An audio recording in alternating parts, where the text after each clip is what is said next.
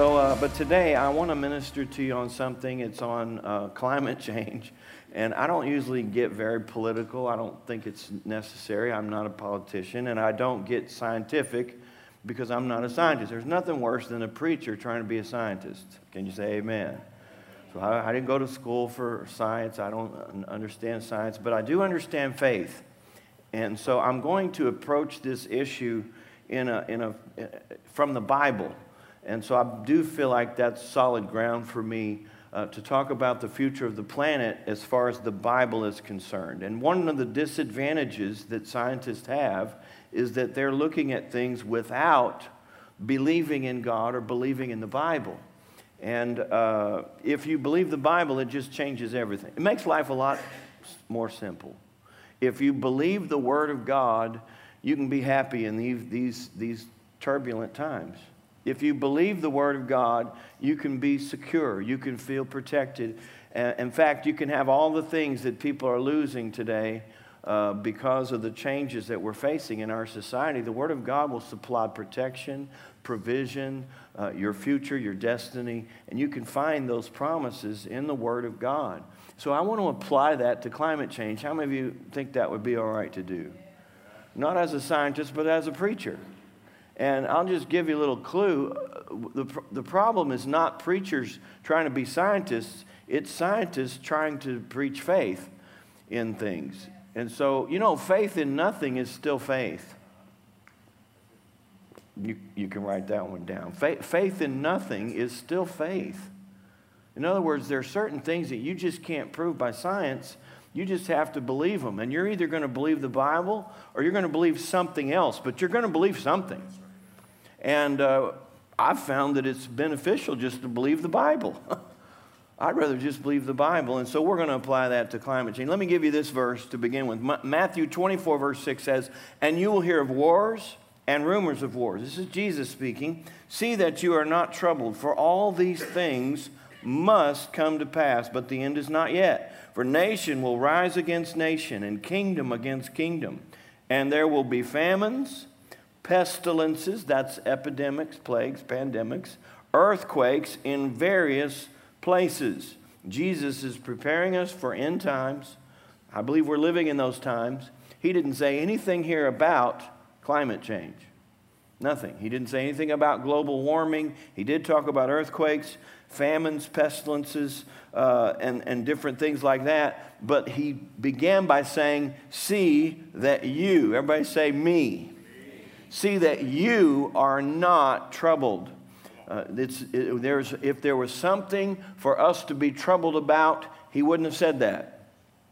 And what's, what's the, you know, one of the motivations for me to talk about some of these things is, is I, have been watching the news and uh, I, I, realized that they came out with a report that young people are very, very concerned about the future of the planet. They're very concerned about global warming. And these concerns have an impact. They change me. What you believe changes your life. And so there are people that are that are choosing not to have children, they're choosing not to get married, they're choosing not to have families because of their fears, and I believe they're unfounded. God put us here to be fruitful and multiply. He put us here to progress, to possess the earth, to, to subdue the earth, to take dominion over the earth, and anything that keeps us as, as hum, human beings from doing that is really anti scriptural. It's okay for us to have towns and cities. It's okay to mow your grass and to have landscaping. It's okay to do that. That's scriptural to, to possess the land. Now, I don't believe we should trash the planet. I believe we should be clean and clean up our messes and do the best we can. But how many of you know that God factored that in when He built this planet? He knew that we were going to have a carbon footprint. And he didn't say, what you need to do is have a zero carbon footprint. He didn't say that. He said, be fruitful, multiply, replenish the earth, take dominion. He, he wants us to progress, and, and, uh, and it's scriptural to do that. And, I, and I'm offended uh, when people try to make laws or, or take a position where somehow that's wrong. It's not wrong to do what God said.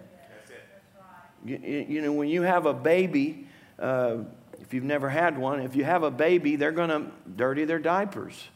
And you don't say, you know what, this is not good for the planet. I, I am going to have to. I'm going to get rid of this kid. It's, this is not good.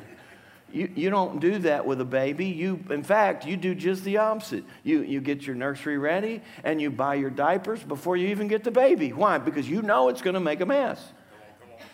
How many of you believe God has enough sense to know that we were going to have a carbon footprint and there were going to be things that the planet was going to have to deal with? And so, um, here's the, the difference. And I'm just going to tell you this, and I'm going to give you four scriptures that I believe settle this debate if you're a Christian. Uh, and, but, but, but here's the problem is that the, these people, they truly believe, the, the sincere ones, they truly believe that, that life, human life, ends at physical death. And the planet has to last forever. They believe that. They, they believe that we're part of the evolutionary process and we're just, you know, animals. And, and when we die, that's it. There is no life after death, but the planet has to last forever. We as Christians know that it's just the opposite. We live forever, but the planet is temporary. How many of you know God's going to make a new one?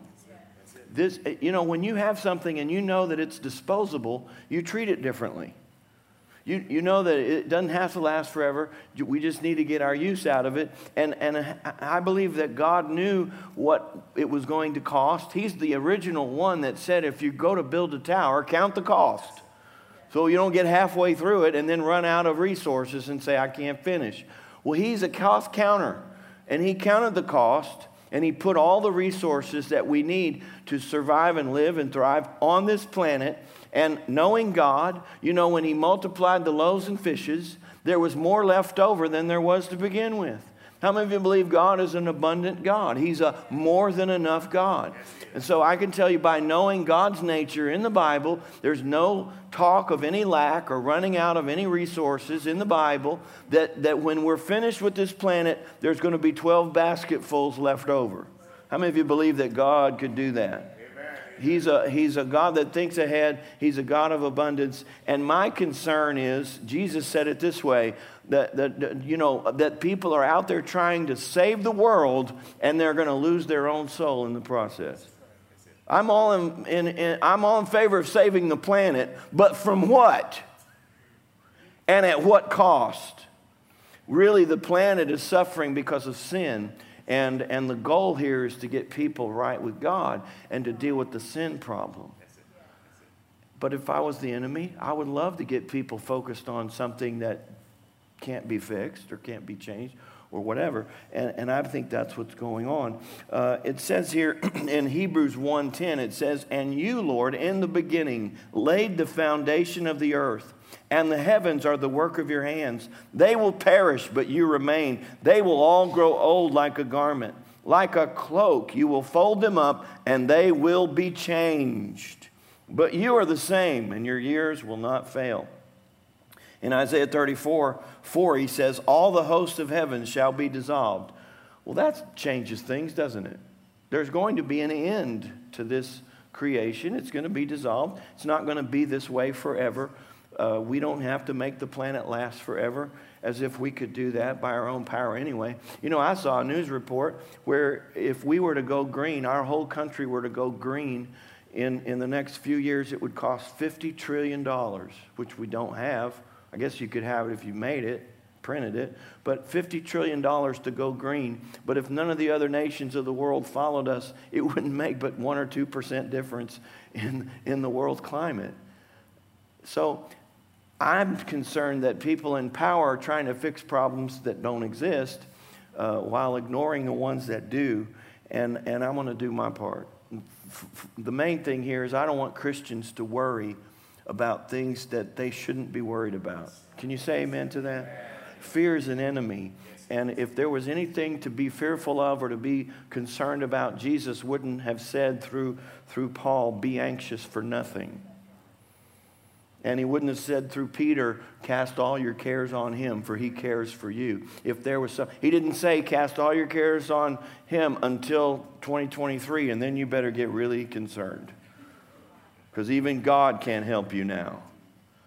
And, and that's really what we're saying when we get concerned about natural issues, things that are really in God's control, under His hand and His control. When we get concerned about those, what we're actually saying is not even God can do something about this. And there's nothing God can't fix.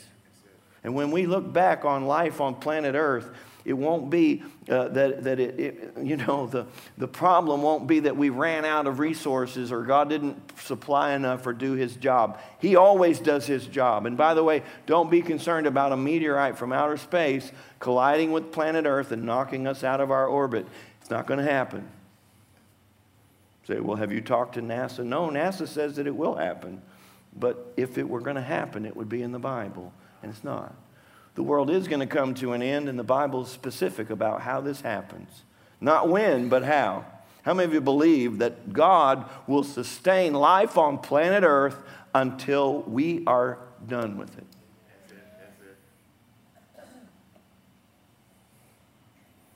So in Genesis 1 28, let me read this to you, and then we're to, I'm going to give you four scriptures that I believe really do solve this issue as far as Christians are concerned. Uh, Genesis 1:28, then God blessed them and said to them, "Be fruitful and multiply, fill the earth and subdue it. Have dominion over the fish of the sea, over the birds of the air, over every living thing that moves on the earth." That was in the beginning, and we've actually done that all these years. And, you know, I have enough confidence and faith in God that if carbon emissions were going to destroy the environment, He would have never allowed us to invent that engine. Are you with me? If that was going to destroy the planet, then God wouldn't have allowed us to have that knowledge to invent. I, I, believe that, that gasoline engines, air travel, modern things have made life better for people. Uh, medical science has advanced in every area. I'm, I don't know about you, but I'm happy that we have air conditioning. You should say amen uh, for that in Alexandria. Thank God for air conditioning. And if I was Jesus and I had any choice of when to come to planet Earth, I would have waited till after air conditioning. Central heat and air. He came before there was central heat and air. Um, thank God for these modern conveniences that have made life better. And to turn that around and, and act like it's some kind of an insult and we're the problem is to miss the point. And the point is, God built this planet to give human beings a place to live and to multiply and to grow so God could bring himself a family out of humanity. That's really the purpose. It's not to see how long the planet can last. It's to build a family for God. And, you know, that's happening right now. God's family is growing every day, and God's plan is being fulfilled every day. Even though the, the, the news cycle goes on and on and, and, and things get worse and worse, God's family is growing, and that's why we're here. Man, I've been listening to these doomsday scenarios my whole life. I can remember as a child in elementary school having a nuclear bomb drill. Now, why do you need a nuclear bomb drill? I mean, if you really think about it, there's nothing left after a nuclear explosion. You have to prepare for that? I mean, that's the one thing you don't need to prepare for annihilation. well, why do I need to get ready for that? But they had us get under the desk. Did you get under the desk? Did you fit under the desk? So when I think you've been a pretty big boy for a long time, haven't you? so when did a government issued elementary school desk become a suitable bomb shelter? No, it's the process. They want to get you conditioned. It, I, I can't think of any other reason. And it worked on me because sometimes I hate to admit that, but I listened in school. I actually listened. And I went home that night and I couldn't go to sleep. Why? Because they told me as I was under my desk preparing for death that, that Russia had nuclear missiles pointed at America and that any moment they could push a button and launch those missiles and we would all blow up in smoke. And, but we also had nuclear missiles pointed at Russia, and before those missiles got to us, we could push a button and we could blow them up. So, in the middle of the night, Two people with red buttons could end the world as we know. It. That was not easy for me to, to, to digest as an eight year old boy. And so I was at home and I, I, was, I was laying awake thinking about Russia, hoping that that was not the night when they were going to push the button. And I, and I called my dad. And I said, Dad, I, I can't sleep. And my dad was a good dad, and he came to my bedside, and he was comforting. And, and, uh, and, and I, he said, Well, why can't you sleep? I said, Well, I'm glad you asked. I just want you to know, I learned today in school that Russia has all these nuclear missiles pointed at uh, the United States, and at any moment, they could push a button and we would all be blown up. And I, I can't sleep. So my dad took a deep breath and thought a minute, and I don't think he would use this answer again, but he said, Well, son, we've all got to die sometime. and he went to bed. So I did what any intelligent child would do. I said, Mom, I can't sleep. And she had a much better response.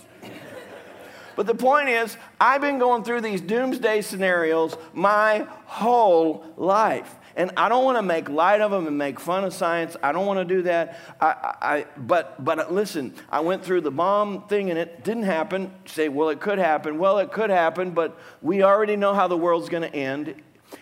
In fact, I'm going to give away the punchline here. The world is going to end by global warming, it's just not going to be man made.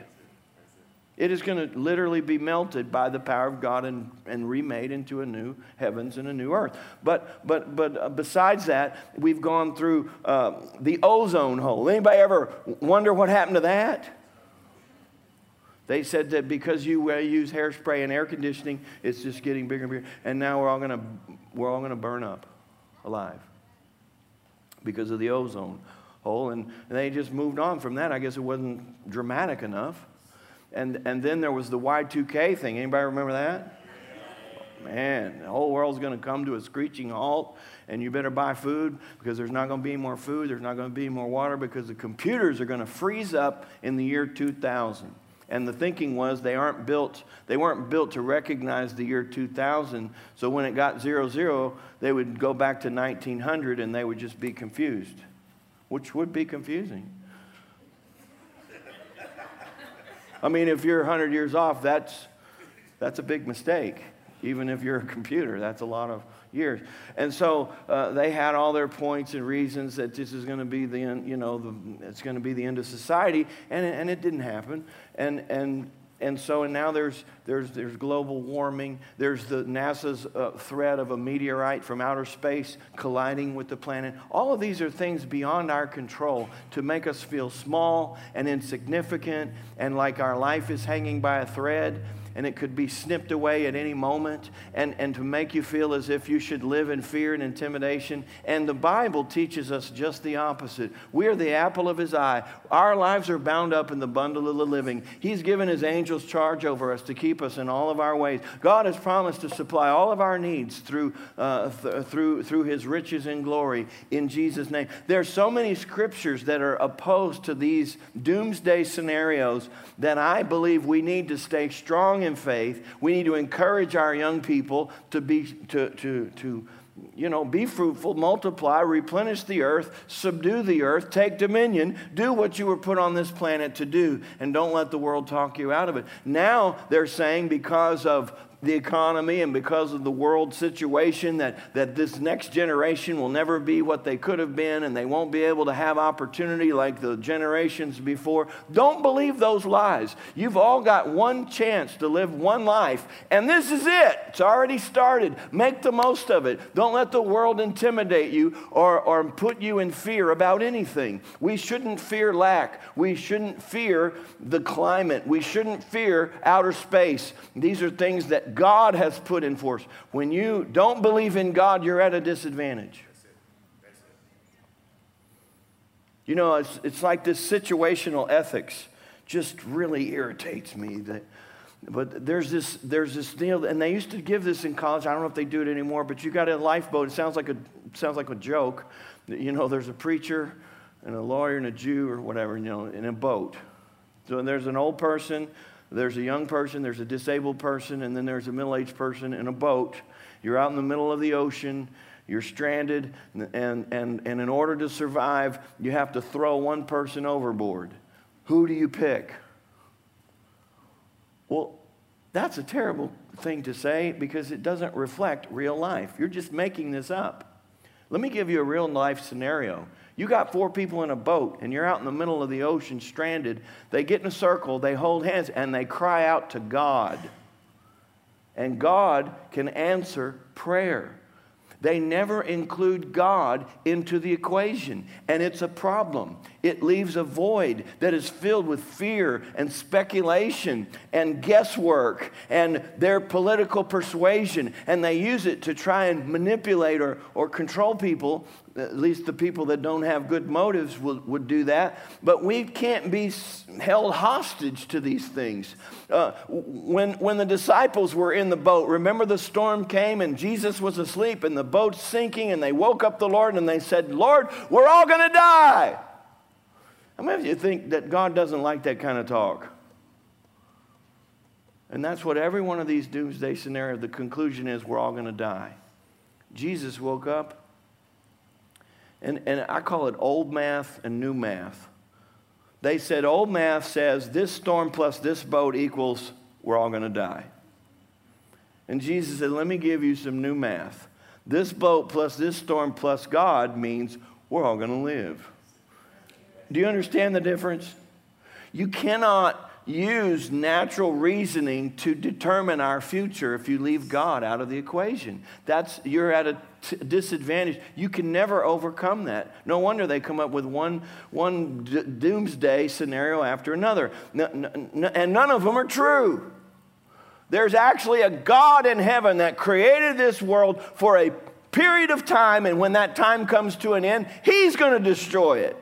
There are certain lines that no one can cross, including Putin and Kim Jong il and Un and all the other Kim Jongs. They can't cross certain lines and destroy humanity because they had a bad day and because they have access to nuclear weapons. God controls the things that are beyond our control. We're supposed to control the things that are within our control. So quit worrying about the climate warming up, melting the polar ice caps, and drowning the world and just clean the kitchen, you know, or clean. You know what I'm saying? It's like people are living in a mess and they're worried about climate change. Man, get yourself together. Comb your hair. Oh, but the whole world's going to die. No, we're not. We're still here. They've been saying that for thousands of years, and here we are. We were supposed to all die in 2000 or before, and here we are. Global warming was supposed to destroy the world long before now, and, the world's bigger than ever. There's 8 billion people out there. Somebody got it something wrong. I told you, I'm not, listen, I'm not a scientist. I, uh, but I did do a little research, and I do admit that in, in the graphs that I've seen, that the world is warmer than it was 100 years ago. And, and it's obvious, it's not a lot warmer, but it is warmer. So I'm not denying that.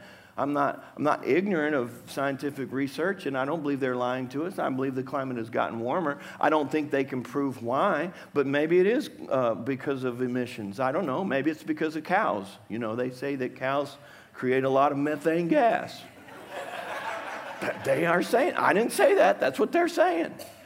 And, and uh, so then we, they want to do away with meat. Well, right there, you lost me. You just lost. I don't care. I don't care if it does destroy the planet. I'm going to eat meat. Just start the countdown clock because I'm not going to give up meat. You know what I'm saying? It's like they're just after everything. And so uh, I, am not denying that it's warmer, but it's one thing to say the climate's gotten warmer. I understand that's science, that's data, that's provable. But to say that because it has, it's going to continue to get warmer until the polar ice caps are going to melt, flood all the cities, and we're all going to drown. That's a leap of faith. You can't prove that. Now, I believe some people actually believe it, but I don't. And since we're talking about faith, because we've left science and we've jumped straight into faith when you say that. Can, can you agree with that?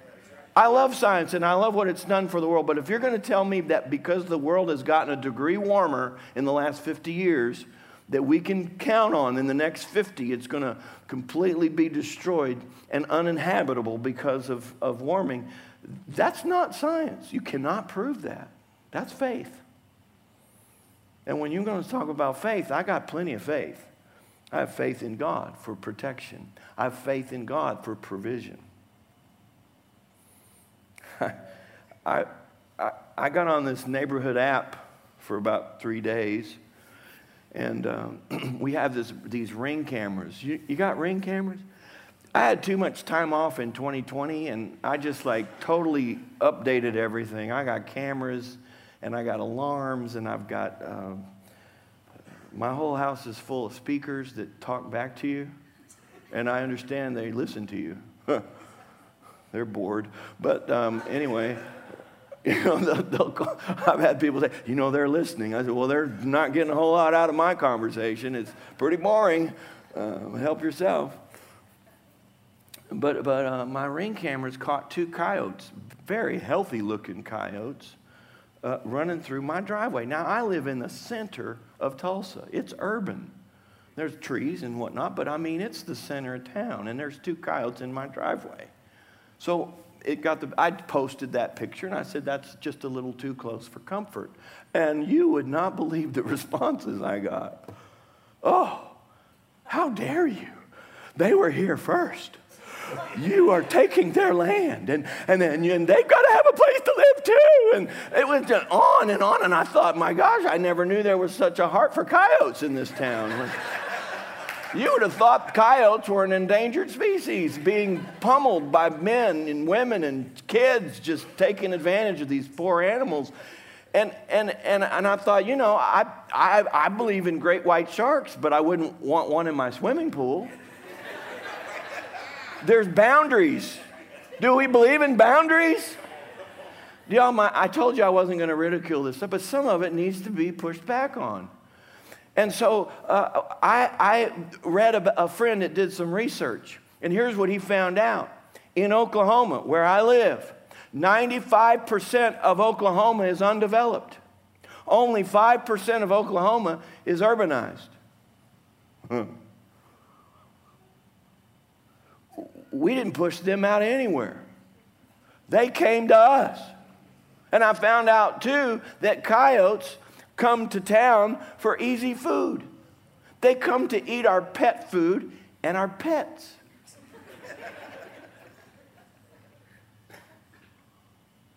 they eat, they eat our pets when they run out and, and then they don't come back. The coyotes got them.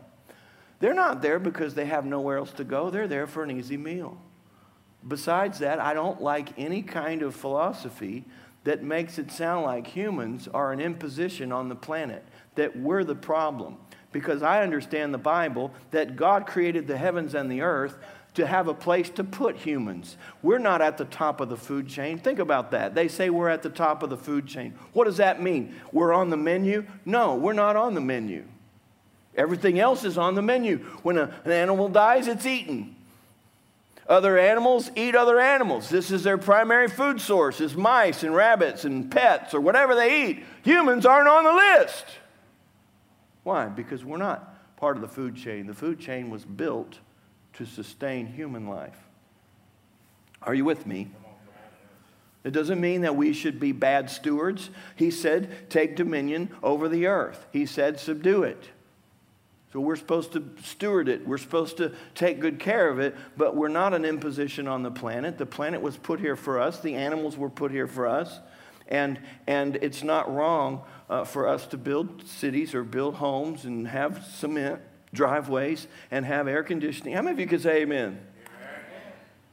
And I'm, I, don't, I don't like the fact that they want to take that away from us or try to make us feel like we're the problem. You know, they act like, they act like if it weren't for humans, the animal kingdom would just be like a Disney movie. Have you seen the wild?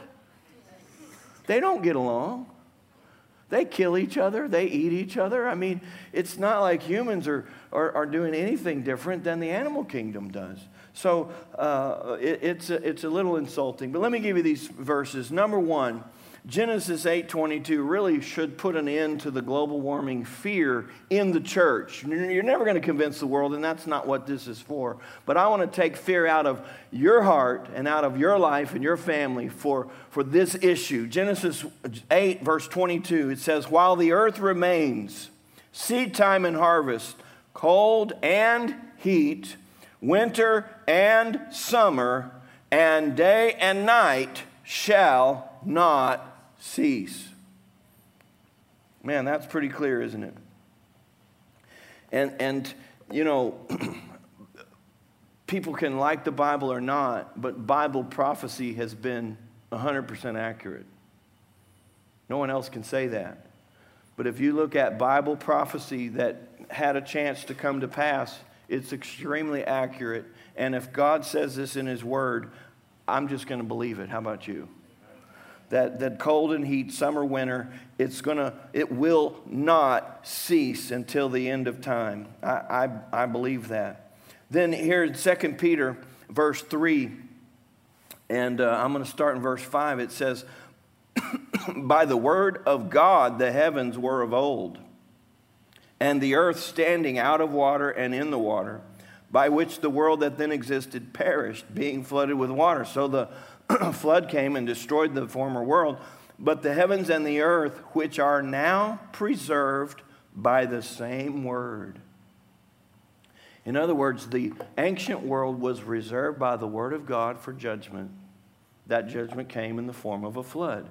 The modern world today is reserved also. It's preserved, and it's not going anywhere until we're done, until it's over. I don't know about you, that just makes me happy it says they are now preserved by the same word. Man, the word of God is, is powerful. It says they're reserved for fire until the day of judgment and perdition of ungodly men. So people that are trying to save the planet and forgetting about their own souls are missing the point. Let me give you a few scriptures that I think give us some perspective uh, about who God is. Just because God's invisible doesn't mean he's not powerful or relevant. Psalm 33, verse 6 says, By the word of the Lord were the heavens made, and all the host of them by the breath of his mouth. He gathers the water of the sea together as a heap. He lays up the deep in storehouses. Let all the earth fear the Lord. Let all the inhabitants of the world stand in awe of him. For he spoke and it was done. He commanded and it stood fast. That's pretty absolute, isn't it? That's pretty powerful. So, what he's saying is the, the world needs to be in awe of God, not nature, but God. They ought to worship the Creator, not the creation. And, and, and you know, when you, when you take God out of the equation, something's going to fill that void, and it's never good. Job 26 11 says this The pillars of heaven tremble and are astonished at his rebuke. He stirs up the sea with his power, and by his understanding he breaks up the storm. By his spirit he adorned the heavens. His hand pierced the fleeing serpent. Indeed, those are the mere edges of his ways. And how small a whisper we hear of him. But the thunder of his power, who can understand? I like that, don't you? God's great. God is powerful and his word is preserving the earth as we know it. Job 38 4 says, God said this Where were you when I laid the foundations of the earth? Tell me if you have understanding. Psalm 74 17 says, You have set all the borders of the earth, you've made summer and winter. Man, it just goes on, and I'll give you one more. Isaiah 44 uh, 24, thus says the Lord your Redeemer, and he who formed you from the womb. I am the Lord who makes all things, who stretches out the heavens all alone, who spreads abroad the earth by myself. I like that. God did it by himself. He didn't get permission. He didn't form a committee. He just created what he decided to create, and you're living in it. Aren't you glad to be living on God's planet, in God's creation? And, and you and I have found him, so we know the meaning of life. And, uh, and so I'm not going to run from a conspiracy that they say is a conspiracy because I know God. I see things differently. All right, here's another scripture. This one talks about the end times in, uh, in Matthew 24, verse 37. It says, But as the days of Noah were, so also will be the coming of the Son of Man. For as in the days before the flood, they were eating and drinking, marrying and giving in marriage, until the day that Noah entered the ark, and they did not know until the flood came and took them all away, so also will be the coming of the Son of Man. That does not sound like a planet in crisis, does it? He said they're going to be eating and drinking. They're going to be marrying and giving in marriage. They're going to have weddings. They're going to have celebrations. They're going to have life. They're going to conduct business. People are going to go about their day. They're not going to be hiding in their houses because of global warming. They're not going to be cre- making rafts so they can float, you know, after the polar ice caps melt. It didn't say anything like that. It said that life, it may be more intense, it may be more stressful, but it's going to continue there's going to be some semblance of, of, of you know, normal life until the end.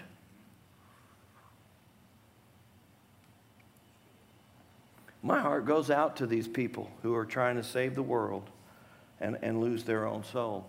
It's a, it's a tragedy, and, and I want to do my part to reverse it and say, hey, listen, there are things that are more important, more pressing than, than some of these climate issues that are so demanding for our attention. I want to save the planet, but from what? Really, the planet needs to be saved from sin, which has infected the human race. And I have an answer for that. His name is Jesus. Isn't that great? Then in verse uh, in second second Peter chapter three verses ten through thirteen, it tells us literally how the end is going to come, and and, uh, he's very specific. It's, it's not, uh, this is something God's going to do. It says, But the day of the Lord will come as a thief in the night, in which the heavens, that's the starry heaven, the universe, will pass away with a great noise, and the elements will melt with fervent heat. Both the earth and the works that are in it will be burned up. Therefore, since all these things will be dissolved, what manner of persons ought you to be in holy conduct and godliness? looking for and hastening the coming of the day of God. And so, so what has happened is the world has gotten it exactly opposite. He's saying, You know the world is going to come to an end, that God is going to come in and judge and destroy the world and remake it. You know there's going to be an end. So, what kind of life should you be living now in light of that? And the world thinks there is no end, that, that the planet's going to have to last forever just the way it is. And, and that's just not true. So they're not really preparing for the right outcome.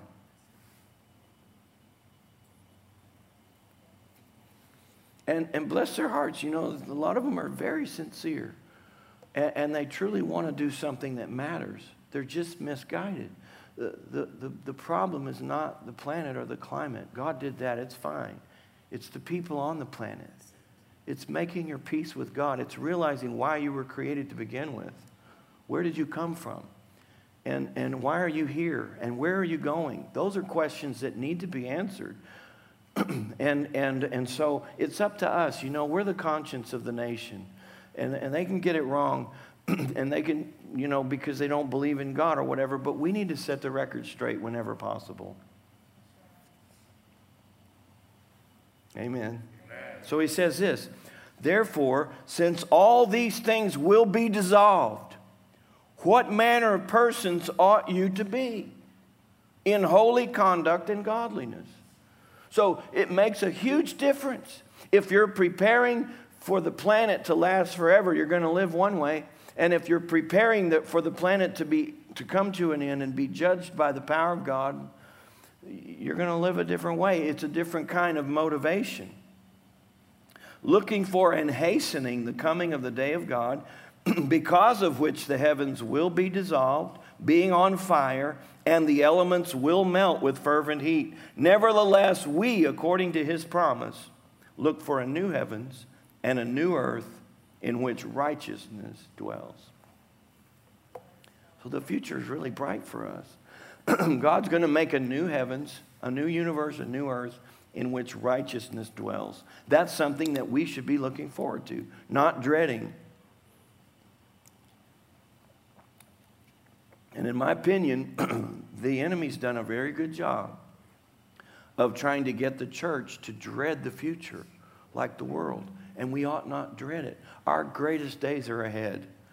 There, there's a future that is beyond words. Eye has not seen, ear has not heard, neither has entered into the heart of man the things that God has prepared for those that love him.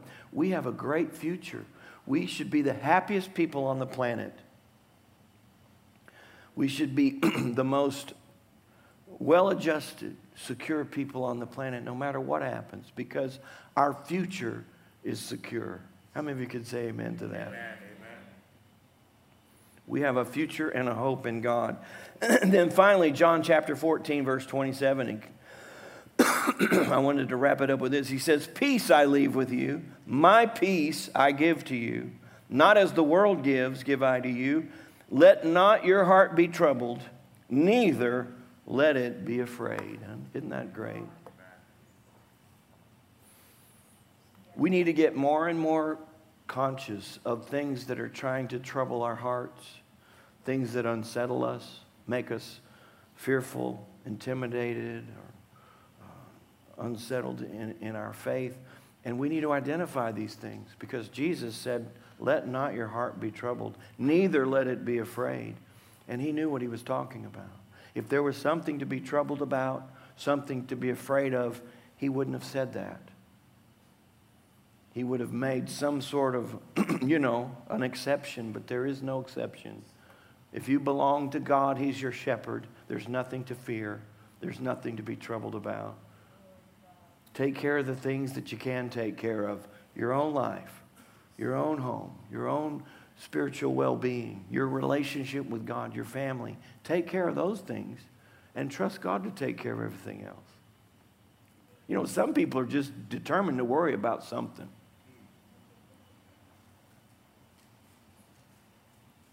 my mother, bless her heart, she, she's on blood pressure medicine. And when she first found out she had high blood pressure, she called me and she said, my blood pressure is going up. It's just going to keep going up. It's just going to keep, what's going to stop it from going up is just going to keep going up. And then she took the blood pressure medicine, called me back an hour later and said, It's going down. It's just going down. What's going to stop it from going down? It's just going to keep going down.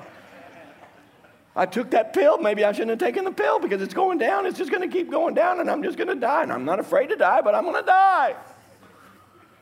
I said, Mom, pills are not magic. Your, your, your system is built. You know, it's not just like there's, there's systems that God put in place. And sure, things go up and down, but it, just because it's going up doesn't mean it's never going to stop going up. And just because it's going down doesn't mean it's going to. Now, if you have a cut, a, if you cut an artery, it's going to keep going down. it can go down and it's not going to come back up. But other than that, I mean, uh, it goes up and down. It's not magic. And, and, and the world's like that. There's things in place to take care of. You know, I remember one oil spill they had. Uh, it was supposed to ruin the oceans for years. In fact, you couldn't get oysters at Pappadeaux. That was how I felt it. It's like, what? No fried oysters? They said, oh, it's the oil spill. It's going to be three years. Three years? And did you know that reports came out that somehow the ocean cleaned itself and they had oysters back in less than a year? Praise God. But besides that, uh, the ocean cleaned itself and they didn't see it coming. It's like, man, you, you have to realize that this is a beautiful thing that God's done here and it's not hanging by a thread. And the main thing is, when it's all over with, we, were, we did our, our duty. We were right before God and we did all we could do. Amen.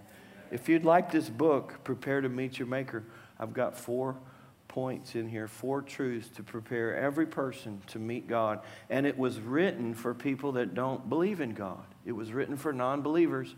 Uh, if I could sit down with someone who says, I'm an atheist, uh, well, I want to talk to you, and here's what I want you to, here, here's what I would have said to him And so I put it in this book, and we'll give it to you uh, if you'd like to download it with the QR code, and we're going to have them out there. Another thing is this this message that I've preached today is one of five that I've just done, and I call them the world's top five best kept secrets. And a best kept secret is something that should be known, but it's not. How many of you believe the world needs to know what the Bible says about the climate? The world would be a better place if they were at least exposed to a message like this. Well, I have five of those messages that I believe uh, that, that, need to get out. That it's not rocket science. It's not really a mystery. It's something everybody should know, but, but, but really they don't. One of them is, What is God doing right now? I get that question all the time. What's God doing? What's God doing? I answer that. And, uh, and then I have one called The Good News is So Good, the bad news doesn't matter. How many of you believe that's true? And so we do a message on that. And so there's, there's five of them. It's on my YouTube channel right now. If you're interested in that, if you want to feed your faith along these lines and just get ready to live modern life, go to my YouTube channel. You can get there through gregfritz.org, my website. Just click on the link or search, but uh, and, and find my YouTube channel, Greg Fritz Ministries. And those top five, uh, the world's top five best kept secrets, are right at the top. Uh, they're they're new, and so uh, we're seeing more and more people get on our YouTube channel, and I'm glad because it's, it's still sort of an independent way to reach people, and it's very versatile. And I don't know if you knew this or not, but you don't have to watch YouTube, you can listen to it. You can go to the gym and, put, and turn on YouTube on your phone and just, you don't have to watch it. In fact, my, my program doesn't have to be watched, uh, it, it needs to be heard. And so we have the messages that way, and you can use them on your devices. You can listen to it in your car or wherever you are. And I encourage you, you don't have to listen to my stuff, but feed your faith. These are days and times where we need to stay close to the Bible. We need to feed our faith and not feed our fears because the enemy wants us to be scared and intimidated and draw back. And it's time for the church to live. Amen.